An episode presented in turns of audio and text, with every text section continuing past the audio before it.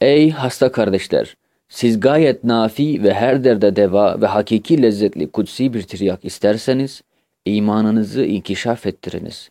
Yani tevbe ve istiğfar ile ve namaz ve ubudiyetle o tiryak-ı kutsi olan imanı ve imandan gelen ilacı istimal ediniz.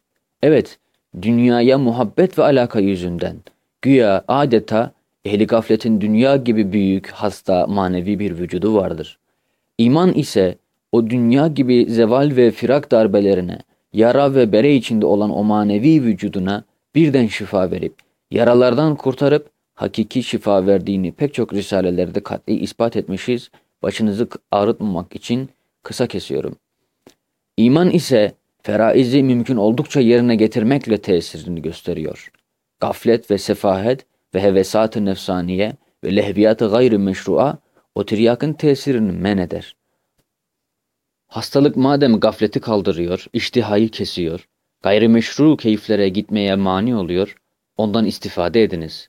Hakiki imanın kutsi ilaçlarından ve nurlarından tevbe ve istiğfar ile, dua ve niyaz ile istimal ediniz.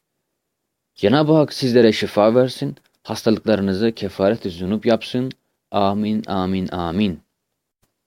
Ve kâlu elhamdülillâhillezî hedâna lihâzâ ve mâ kunnâ linehtediye levlâ en hedânallâhu laqad câet rusulu rabbina bil hakki.